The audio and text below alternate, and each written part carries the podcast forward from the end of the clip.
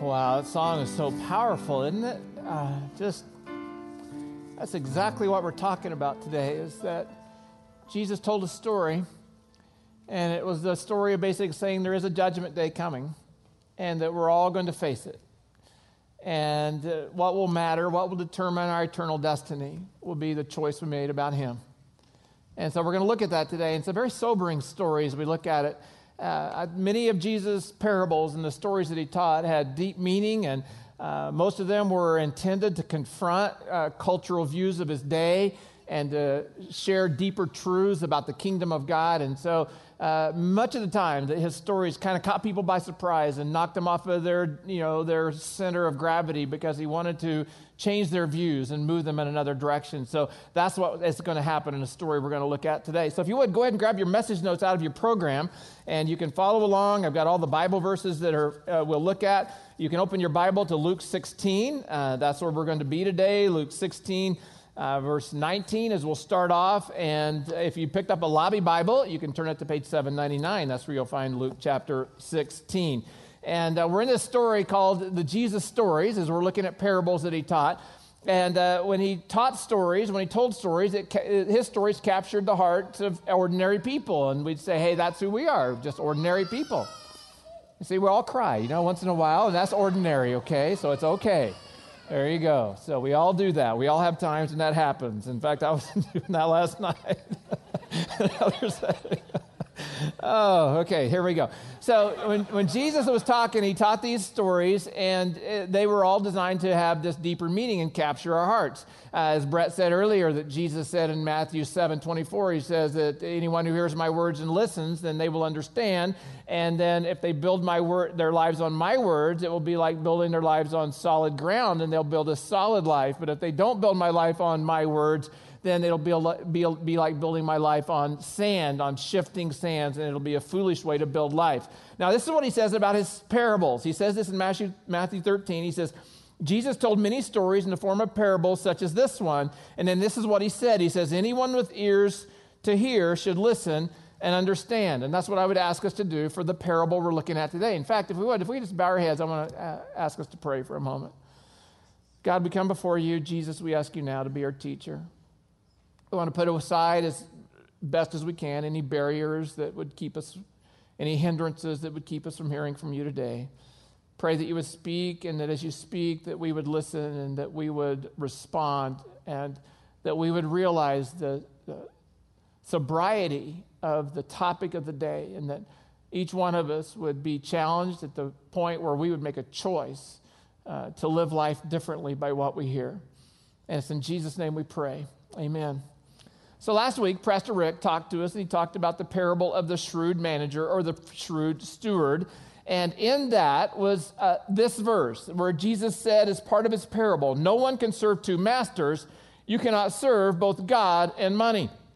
Now, just like in our crowd last week, there were probably those who didn't, you know, stand up and applaud for that message, for those words from Jesus. And Jesus' crowd, uh, the same thing happened. In fact, uh, as we go from where we left off last week in chapter 16 to where we're going to come this week in chapter 16, there's a few verses of interlude there. And I just want to read to you some of the comment that was made by those who were listening to Jesus' words as he spoke them. This is what it says It says, The Pharisees, remember, he says, You cannot serve two masters, you cannot serve both God and money. The Pharisees, who dearly loved their money, heard all this and scoffed at him. They, you know, wanted to just say, you know, hey, what's he know? What's he talking about? You know, and they wanted to deny him in some way. So Jesus said to them, "You, looking at the Pharisees, you like to appear righteous in public." But God knows your hearts. And then he launches in to the story we're going to look at today about the rich man and Lazarus. Jesus realized that not everyone who heard that first story applauded him and responded affirmatively to his words about the shrewd manager. So he tells another story, just back to back, to help those who are in danger of losing their very souls to know that God is not pleased with outward expressions that aren't consistent with an inward change that he's done in their lives. He's not pleased with that. He's not pleased with outward manifestations that don't come from a transformed or a changed heart. And so he tells this story. So, what I want to do, a little different than what we've done so far in this series, is I want to read this story. And in order to help us understand uh, context and how the people who were hearing it understood it, I want to make some commentary as I go. Remember, in every story, what we're choosing to do in this series is we're looking for the main point, uh, and we're trying to drive home the main point of the story. Parables are not allegories. You can't look at a parable and get meaning from every piece of it. You have to look for the main point that Jesus was trying to make, and that's what we're doing in this series. So here we go. It says this Jesus said, There was a certain man, who, rich man, who was splendidly clothed in purple and fine linen, who lived each day in luxury. Let's just pause there and let's talk about the rich man for a moment. Why does Jesus have the rich man in his story dressed in purple? Because in this day, everyone who was listening to the story, they would know purple is the most expensive cloth that you can have. The dye that it would take to dye something purple was the most expensive dye that was made in that day. It was made from these little bitty tiny snail shells that they'd grind all these little snail shells up. They were hard to come by, and it took a lot of the shells to be able to have the color purple. So when they made someone, said someone was wearing purple, it meant that they had the bucks. They had the bucks. They could lay it out. They knew how to dress. They were very, very important. It's a sign of extreme wealth. So when this rich man, he would go to his closet every day. He would throw back the curtain of his closet and he would look inside at all of his garments there and he goes, I think I'll choose purple. That's because everything in the closet was purple. Okay, I think I'll choose purple. It says he wore purple every day, and he would go out. He didn't understand the whole thing about your colors and how you're supposed to look, but he just did this because it was important to wear purple so everyone would know how much he had. It also says that he had fine linens, and when we talk about here, we're talking about, it's referring to fine Egyptian cotton that was used in undergarments that no one would see. Now, in their day, I think that they probably hid their undergarments, not like we do in our day, uh, but I think they probably hid their undergarments. But I'm not sure how people actually knew that he wore silk boxers, expensive boxers, but he did. And, he made sure people knew that he wore these expensive boxers, or they wouldn't have known. It was, wouldn't have been part of the story. Jesus also says that the rich man lived each day. Would you circle that? Each day in luxury. Meaning that every day that people would cater to his every whim his every need, and they did it with extravagance. It was always over the top. It was gourmet, gourmet meals, the best of drinks, the best of massages, the best of candles, the best of ointments, the best of incense. He had it all. And he had his luxury seven days a week. People would cater to him seven days a week. Now, part of what that says about him is that he didn't allow those who worked for him to honor the Sabbath. Because seven days a week he had to be cared for so that his needs would come before them, even honoring God in their lives. Now, that's the rich man, okay? That's going to set that up. But it's a story of contrast. Now, let's look at the poor man. At his gate lay a poor man named Lazarus who was covered with sores. So, totally different. We're now shifting way contrast to the other side. As Lazarus lay there longing from scraps from the rich man's table, the dogs would come and lick his open sores. So we're making this strong contrast between the rich man and the poor man. If you understand the, the, the, way that the Bible was written in the Greek, it actually talks about here that the poor man, this poor man didn't like, you know, get up every day and say, okay, what am I doing today? Oh, yeah, the rich man's house. And he would make his way to the rich man's house. But literally, he was not able to get to the rich man's house. And so his friends would put him in a cart and they would haul him by the rich man's house. And the way it's verbalized there, they literally threw him out of the cart threw him out of the cart, and they would say, you know, we'll come back at the end of the day and we'll come to get you. But they were on their way, and he would lay there hoping that he would get crumbs from the rich man's table. Now, in Jesus' day, they didn't use cloth napkins. In Jesus' day, they ate with their hands. Mm, I think they do that in my day at our house. That's kind of where it is. I was thinking about that. This I was doing this first service, and my son was sitting in the back back there, and thinking about last night's dinner. Okay, but they ate with their hands, and they didn't have cloth napkins. So what they would do is those who were wealthy is that they would have servants who would bake them bread, and the bread would be beside them. And as their hands got dirty, as they were wanting to clean their hands, they would tear off a chunk of bread. They would you know wipe their hands on the bread, and they'd throw it over their shoulder onto the floor. And then the servants would come back later and pick it up. And Lazarus was laying out there hoping every day that he could just take some crumbs of bread that had been used to clean the hands of of the people who are eating this awesome gourmet food. That's kind of what's going on. That's what he's hoping for, hoping to get. Now, this is a good time for me to just do a timeout here and talk to those of you who are saying, okay, was Lazarus real or was he a fictional character? Now, I know there's a lot of people that go on both sides of this whole fence about whether Lazarus was a real person or whether he was uh, a fictional character. Debates have been going on for centuries. And um, what I want to say today is this is where I this is where I've landed. Now I've done a lot of reading this week, and I've got people that are on both sides. I've landed to where I believe it was a fictional character, a fictional character, Lazarus. And as we look at this, and it's kind of odd, even why would Jesus even use a name? Well, the, we're going to see the reason I believe it's a fictional character and why Jesus actually gave this person a name. In all of his parables, the only person that's ever mentioned by name is Lazarus. And so the honest answer is we just don't know why Jesus named the guy, okay? We just don't know why. That's the honest answer, just to be honest. But there are clues along the way that I believe can help us to understand exactly why he called him Lazarus. And the first one is this here we go. The name Lazarus. The word Lazarus means, the meaning behind the name is the one God helps. So Jesus chose the name of this one who's now on the side, who can do nothing on his own. His name is the one God helper. It could be this way the one who looks to God for help. So he's designated the poor man now as the one who has placed his faith in God. The one who has placed his faith in what God can do for him, no matter what his physical circumstances, no er, matter what his health is like, he's saying, I'm going to place my faith in the one who can help me. And that's the biggest difference we have right up front between the rich man and the poor man. It wasn't the fact that the rich man had all this and, the, and that Lazarus had nothing. The biggest fact is the rich man was helping himself the rich man was helping himself. He didn't need God. He didn't need God. In fact, in his mind, I'm sure he thought that God is just pretty doggone lucky to have me on his side. so he's thinking about who he was and what he had and what he'd been able to accomplish. But Lazarus was a man who knew that he had nothing to offer God. Nothing at all to offer God except his broken life, his brokenness. He knew that he was bankrupt without God. And so he bent his knee in faith before God, bent his knee in faith, while the rich man kept placing all of his faith in where? Himself and what he could do and what he could accomplish and what he had accumulated. Now, in Jesus' day, just kind of heads up about how the, the Pharisees, this religious group, viewed people and their connection with God. They viewed it this way the more you had and the healthier you were, the closer you were to God. And so he's speaking to people directly who were basing their entire connection to God on external circumstances. And the point of the parable is, is God bases our connection with him on the condition of our heart and what is our heart is like. And so Jesus uses huge contrast to show us once again throughout the Bible we see that God's not as concerned about externals as he is about the condition of a person's heart. Okay, there's the kind of the biggie of the parable. Now let's go on.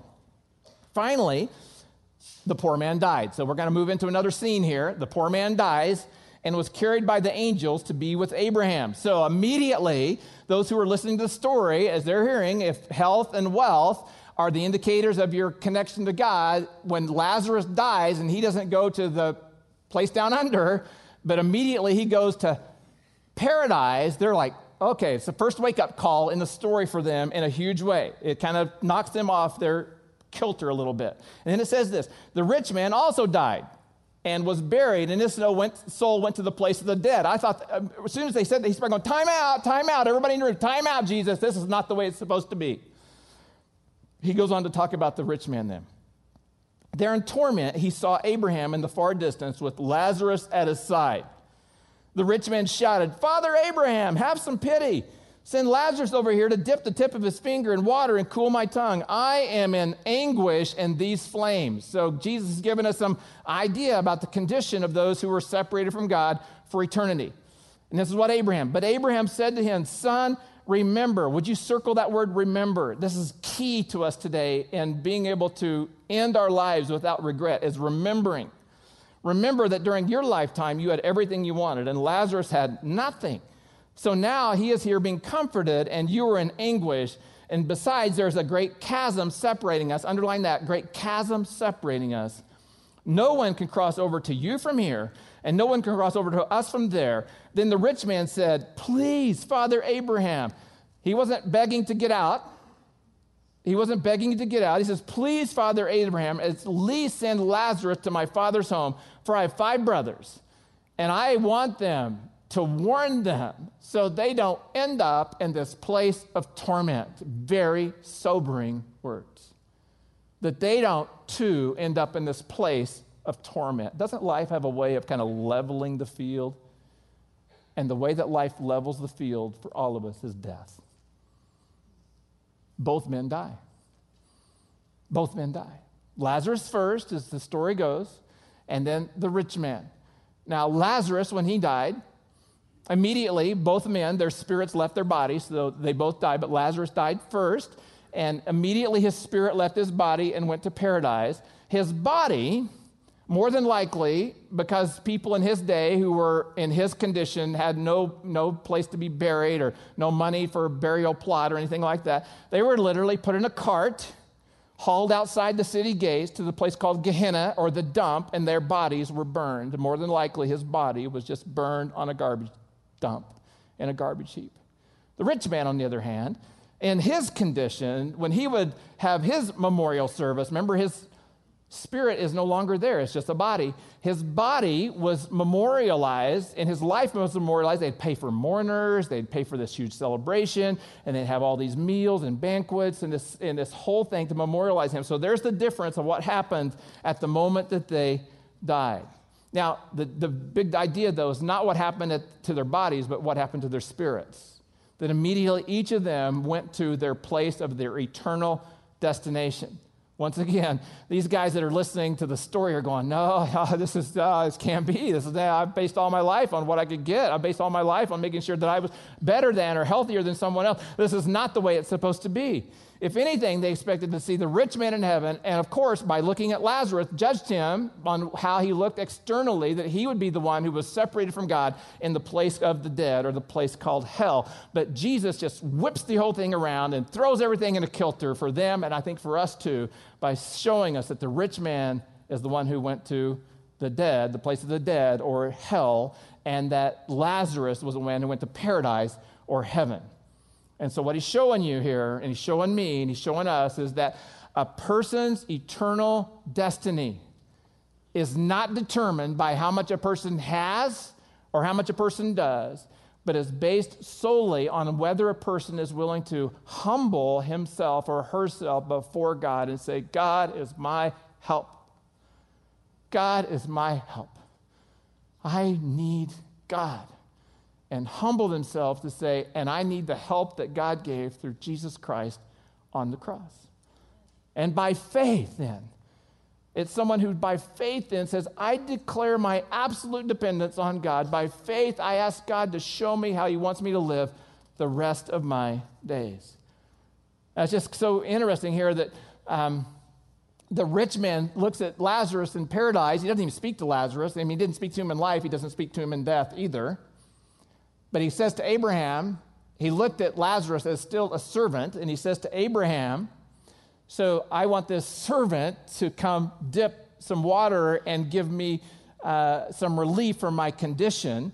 And then when that wasn't possible, he says, Well, then send this servant to warn my family because I don't want them to have the same condition that I have. But here's how the story goes then. But Abraham said, Moses and the prophets have warned them. So we don't need you know Lazarus to go because they've already been warned. That's another sobering thought we'll get to later. Your brothers can we- read what they wrote. The rich man replied, No, Father Abraham, but if someone is sent to them from the dead, then they will repent of their sins and turn to God. But Abraham said, If they won't listen to Moses and the prophets, they won't even listen if someone has risen or rises from the dead. So he's saying, Okay, okay, here's the deal. I'm, I know where I'm at, and I'm going to spend my eternal destiny here. And I need you to go to my family because my family, if something doesn't change, all five of my brothers are going to be in the same place I am. They all believed as I did. They all believe as I do that their eternal destiny is determined by how they look, what they have, what they've done. But now I see, now that I am here, I see that that's just not true, and I have to live the rest of my eternity in regret and torment because I built my one and only life on the wrong thing. On the wrong thing at all. And the way I lived my life, the values I followed, those, that's, the, that's leading my brothers. I was the oldest, and it's leading my family to the same destination I am now. But it wasn't possible for Abraham to send Lazarus it was too late for the rich man to do anything except live his entire eternity in regret. And what I want to do today is I want you to turn your notes on the backside. And I'm going to give you three steps or three ways that you can approach life so that you won't end your life in the same way as the rich man, but you'll end your life as the way Lazarus ended his. Three ideas. First is this if I'm going to live my life and end my life without regret, I need to remember first, remember that key word is remember, remember the permanency of eternity. And so I need to choose soberly. It's not a light thing. If I, if I understand the permanency of eternity and what lays in the balance by my choice while I'm alive, then I'm going to soberly consider the claims of Jesus Christ and I'm going to choose it. I'm going to choose it based on what I know, what I understand that he said would be true. This story teaches us that Jesus is teaching the permanence of eternal decisions, the permanence of them. See, the, the problem with the guy in the story, the rich guy in the story, is he never responded to the God who gave him life. So therefore, he wasn't prepared for his death when it came. said there, remember, it said we read there, and I had you underline, it said there's a great chasm separating them. And it said that no one can cross over from you from there, and no one can cross over from to us from there. And so, what Jesus wants us to know, and what I want us to understand, is your earthly decisions determine your eternal destiny. Your earthly decisions determine your eternal destiny. And then once you get there, it's fixed, it's final. There's no changing it. There's nothing you can do about it after you die. Nothing at all. And uh, even though Jesus isn't teaching this story, and some folks use this to talk about what heaven and hell are like, and you can actually draw some conclusions about, about what heaven or hell might be like from this story. Even though Jesus isn't teaching a story to do that, one thing we can deduct from this is that heaven and hell are real places. That they're real places. They are real destination points, and everyone will end up in one place or the other. Everyone will end up in one place for the other. That's why this is so, so urgent about today. And what he's trying to teach us here that hell is a place of torment, loneliness, regret, and in hell you have full memory of the life that you lived. And I think one of the things that you'll have full memory of as we see this man, is you'll have full memory over all the times that you heard about the need that you had to bend the knee to God and bend the knee to Jesus Christ. And every time you said no until it was too late. And you breathed your last breath and you found yourself in a place you didn't think would be for you. I also believe that part of the regret that someone would feel that about their eternal destiny and the things that are going on, as I believe we'll also recall every time that we wasted our wealth on ourselves. When there's a world all around us that's longing and waiting for us to pass on the blessings that God has given us instead of holding them tightly to ourselves. The point Jesus is making, first of all, there will be a judgment. Heaven and hell are real places, and everybody is destined for one place or the other and it's permanent. There's no second chance, there's no reincarnation, there's no mulligans, there are no do overs. Um, your decision is permanent when you get there. And the choice you make now, the choice you make on earth, it determines your earthly destinations. So at the moment you take your last breath, your spirit will leave your body. And that at the moment you take that last breath, you will move to the place that you determined was your God. Was it you or was it God Almighty? And were you willing to bend a knee to Him and say, I need your help? This is so sobering. And then look at what Paul says about this in Second Thessalonians. He says, When the Lord Jesus appears from heaven, he will come with his mighty angels in flaming fire, bringing judgment on those who don't know God and on those who refuse to obey the good news of our Lord Jesus. They will be punished with eternal destruction forever and separated from the Lord and his glorious power. So I just want to ask you today Am I relying on my own works, on my own efforts, on what my culture says would make me acceptable, what I've determined in my own mind makes me acceptable? Or have I been willing at some point to bend a knee before God and say, God, I need your help? I need you in humility to come before Him. I'm going to give you a chance today if you want to make that choice. You would make that at the end of our time together. But the second point I want to bring out about how to live a life without regret is this I need to remember the purpose of money and share it freely. I need to remember the purpose of money and share it freely. He was speaking to people who saw the purpose of money was to be used for their own gain, for their own enjoyment, for their own comfort, and really for their own waste, as they would use money in that day.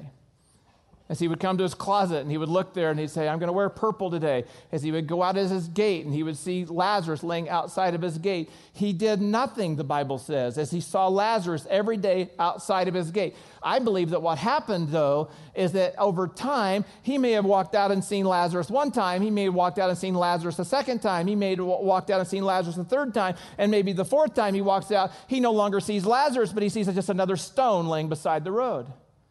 And that's what happens to us if we don't respond to the needs that we see that God's called us to meet is we lose our ability to see the pain around us. The suffering that's around us, He's asked us to help with. See, the rich person didn't notice this poor man's needs, let alone do anything about them. He consumed his resources fully on himself and his pleasure and his status. The rich man overlooked Lazarus and the way that you and I overlook things again and again in our lives. He just accepted the fact. This was my challenge for me personally. He just accepted the fact without question that it was all right for him to walk around in purple and to have luxury and silk undergarments while those around him had nothing. That it was okay to do that and just accepted that as all right and okay. It never dawned on him that if he were able to change his living style and his circumstances, that he could help alleviate the suffering for at least one person if he would just do that. Folks, 2.6 billion people in our world today live on less than $2 a day. Think about that. Think about that for us. We live in luxury. I, there's probably nobody in this room who would make less than $2 a day. 2.6 billion. That's our world. And I wonder, I just wonder how God is going to hold me, I'll say me accountable someday because I've learned to overlook those who have so little so that I can satiate myself with the pleasures of this world and what it offers. I wonder how much we throw away in our culture. That if people that make $2 a day could just follow behind us and take our throwaways, that they would be rich in their eyes, in the eyes of their neighbors. So Jesus teaches this parable as just an outright uh, assault on the way that people use money in this world. And he teaches that so we can learn from that. In fact, how does, we, how does he want us to use money? We'll look at 2 Timothy. It says this Teach those who are rich in this world not to be proud and not to trust in their money, which is so unreliable. Their trust should be in God, who richly gives us all we need for our enjoyment. Tell them to use their money to do good they should be rich in good works and generous to those in need, always being ready to share with others. By doing this, they will be storing up their treasure as a good foundation for the future so that they may experience true life. See, money will tell you this money will tell you that if you keep it, use it, spend it, invest it, that you won't lose it. And it'll promise you all of these things that you can have, that you'll have the life you long for, but it never comes through. Only Jesus can give you what it promises when you turn to Him. And as you grab hold of Jesus, then the money becomes something that you're saying, Oh, Jesus, now help me to know how I can share this. And when I share it, I don't get less out of life, I get more out of life because I'm living as He wants me to live. So we have to ask this question God, what are you doing in this world and how can I be part of it? And I think one of the great things about our economic recession as a church, family, especially as a church, is we have learned to live on less. We continue to learn around here how to live on less and less and to get more get leaner all the time. So that what i believe is as we get leaner that god's going to provide and he's going to provide through you. And we're going to be able to have more opportunities to share with the needs of those who need us in this community and the world as we do that but jesus tells this story just to, just to remind us we can't walk by those who have needs and we can't just pretend they're not there we must show we care by giving and then the last thing is this if I live a life without regret, I need to remember the power of God's word, the power of his word, so I need to speak it boldly. I need to speak it boldly. So the rich man said to Lazarus, he says, Hey, you know what? Send, La- send to Abraham, send Lazarus over to my family and uh, tell my five brothers about what's going on. And Abraham's response was, Well, Lazarus doesn't need to go. They already have the prophets, Moses and the prophets. So, in other words, what he's saying is they already have God's word. And God's word is everything needed for someone to understand their condition. It's right here. And he goes on to say, Well, that's not enough, Abraham. Abraham, they'll only believe if they see a miracle. So if Lazarus was to go to their house and come back from the dead, then Abraham, they would surely believe. And then Abraham answers again. He says, They already have everything they need. They have the Moses and the prophets, and they won't even believe if someone is raised from the dead. And this is another reason why I think that Jesus made a fictional character name up and gave the character's name Lazarus, because people remember Lazarus in John chapter 11, who he did raise from the dead. And as Jesus called Lazarus from the dead, and there's a miracle right before their eyes, it said that some believed in Jesus, but it said that those who he was speaking to at this moment, they chose to say, this is our moment. Now we must kill him. They didn't believe in him. They said, We're going to kill Lazarus and we're going to kill Jesus too. And the point is, is that people in our world are not going to believe because we can perform miracles or that we raise people from the dead. But people will believe as we're able to speak the word of God as we know it, as we've learned it, as we've memorized it, as we've planted it in our hearts, into ordinary life, into the ordinary world, God's word never comes back void. It pierces the heart, it shows the darkness inside so that someone's heart can be changed. There's power in his word. Look at what Peter writes about this whole thing about the power of God's word and how important it is that we use his word in our world to help people understand who God is. He says, You have been born again but not to a life that will quickly end. Your new life will last forever because when it comes because it comes from the eternal living word of God. As the scriptures say, people are like grass. Their beauty is like a flower in the field. The grass withers and the flower fades, but the word of the Lord remains forever, and that word is the good news which is preached to you. Now, as I was doing my study this week, I ran across a person whom God's word made a tremendous difference and it was the difference was made through this story of Lazarus and the rich man, the rich man and Lazarus. His name's Albert Schweitzer. Got a picture of him for you. There's Albert Schweitzer. In 19, um, I believe it was 1905, he was 30 years old, and he had already, you got to know, this guy is a Renaissance man. I mean, he was a master musician, a genius. Uh, and by the age 30, he has a, a, PhD in philosophy, he has a PhD in theology. Uh, he's written books. People are following him. They're clamoring for him to be their next speaker at the you know, conferences of their day. And that he's in the fast track to be someone of influence in his world. And then at age 30, he's studying his Bible and he comes across this story of the rich man and Lazarus. And here's what happened to him.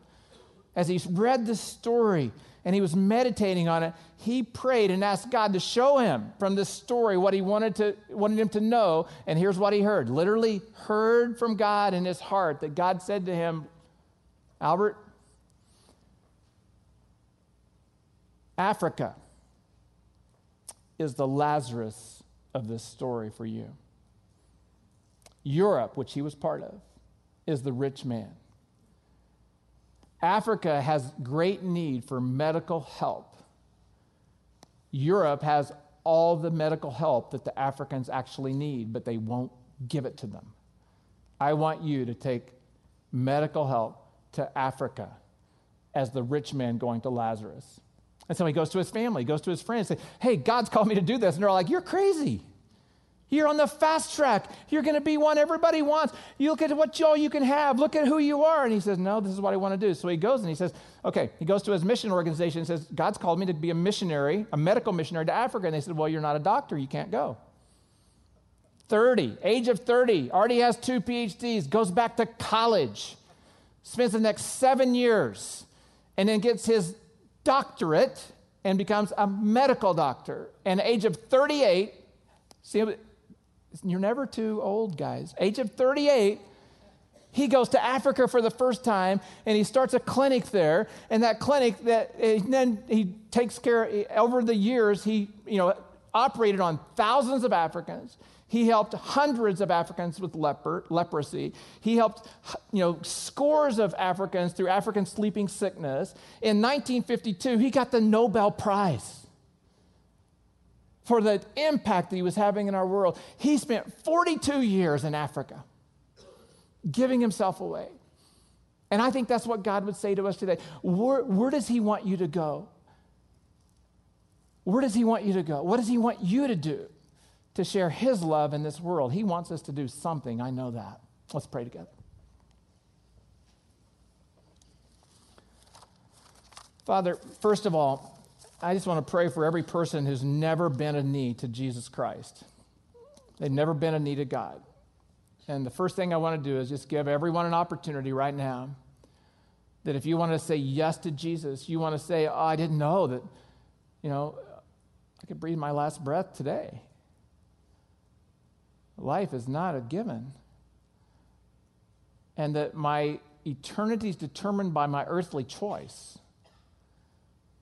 It's not to chance, it's not up to some kind of, you know, grading curve system. And so today I just want to say yes to Jesus. I want to nail it down if it's if it's you know if it can be done. I want to say yes to him today. I want to bend a knee right now and say, Jesus, as much as I understand it, I turn my life over to you. I receive the forgiveness you made possible on the cross. I want you to be my healer, my deliverer, and the leader of my life. I want to follow you and be your servant every day of the rest of my days.